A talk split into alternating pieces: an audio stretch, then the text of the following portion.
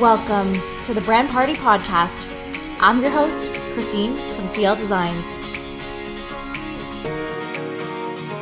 If you know me, execution and getting shit done is my middle name. This podcast will energize you to invest in your brand in new ways. Join me for tips, insights, and actions you can take to make your brand a priority in your business.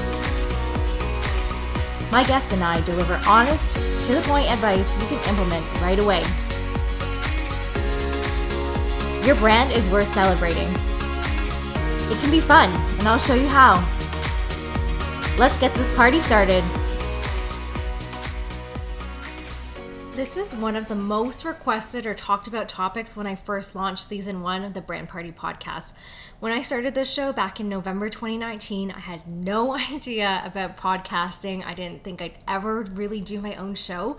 But after 30 days of Instagram lives to get out of my comfort zone and promise to show up for my audience, whether it was for two minutes or 20 minutes, it continued to a weekly Instagram live series called Control Alt Delete for five more months until I pulled my audience and asked if they prefer a podcast or Instagram live. And the rest is history.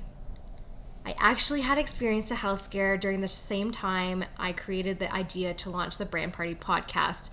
Within two weeks, this one person army was wrapping up client projects before the winter holidays to running my five day brand party challenge and masterclass series to recording, editing, marketing, and designing everything in batch within just two weeks for nine episodes of season one.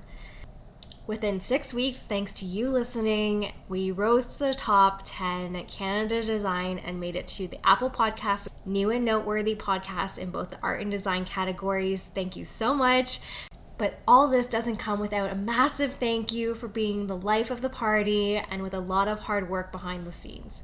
So, today I am sharing the top five do's in order to create your podcast cover art. So here I am sharing the top five tips to creating impactful podcast art on this five minute Monday.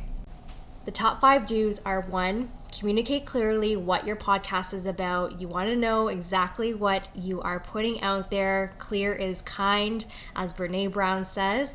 Number two, define your brand's identity. So, understanding the clarity of your target audience. Who's that dream avatar that you're going after? Understand your personality traits of your brand and what makes you truly different.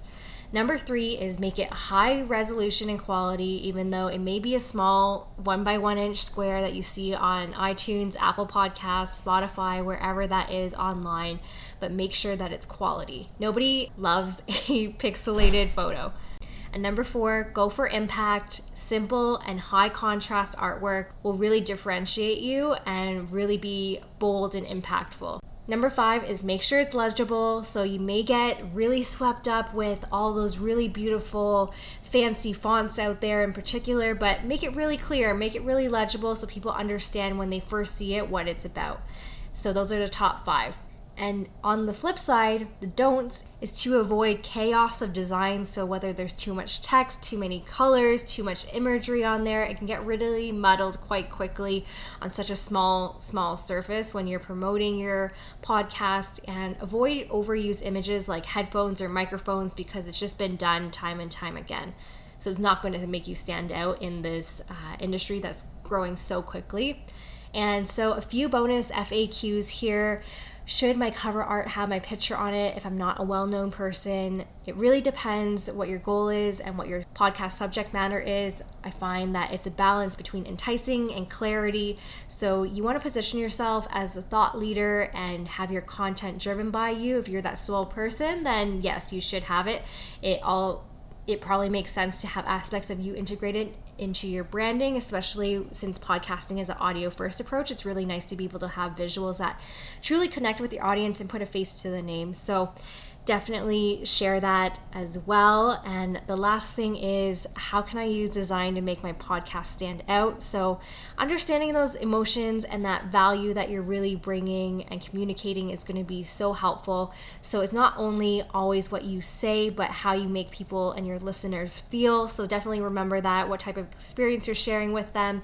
And remember this it's a one by one inch square or smaller in some applications. So, think about what's going to catch your eye and how people people are consuming content so that it's really punchy and memorable and make it you. So, also ensure that you have quality content to talk about on your episodes so that you retain people once you have your design working for you. And I can't wait to see what you come up with, and I will be cheering you on, my friend. Looking for additional support to create a clear, confident, and cohesive brand? Grab the guide that has helped business owners alike determine what's most important when you're just starting to build a brand so you can continue on with what you do best with a free brand consistency checklist when you sign up for the email newsletter. Get access right away straight to your inbox with the link in the show notes.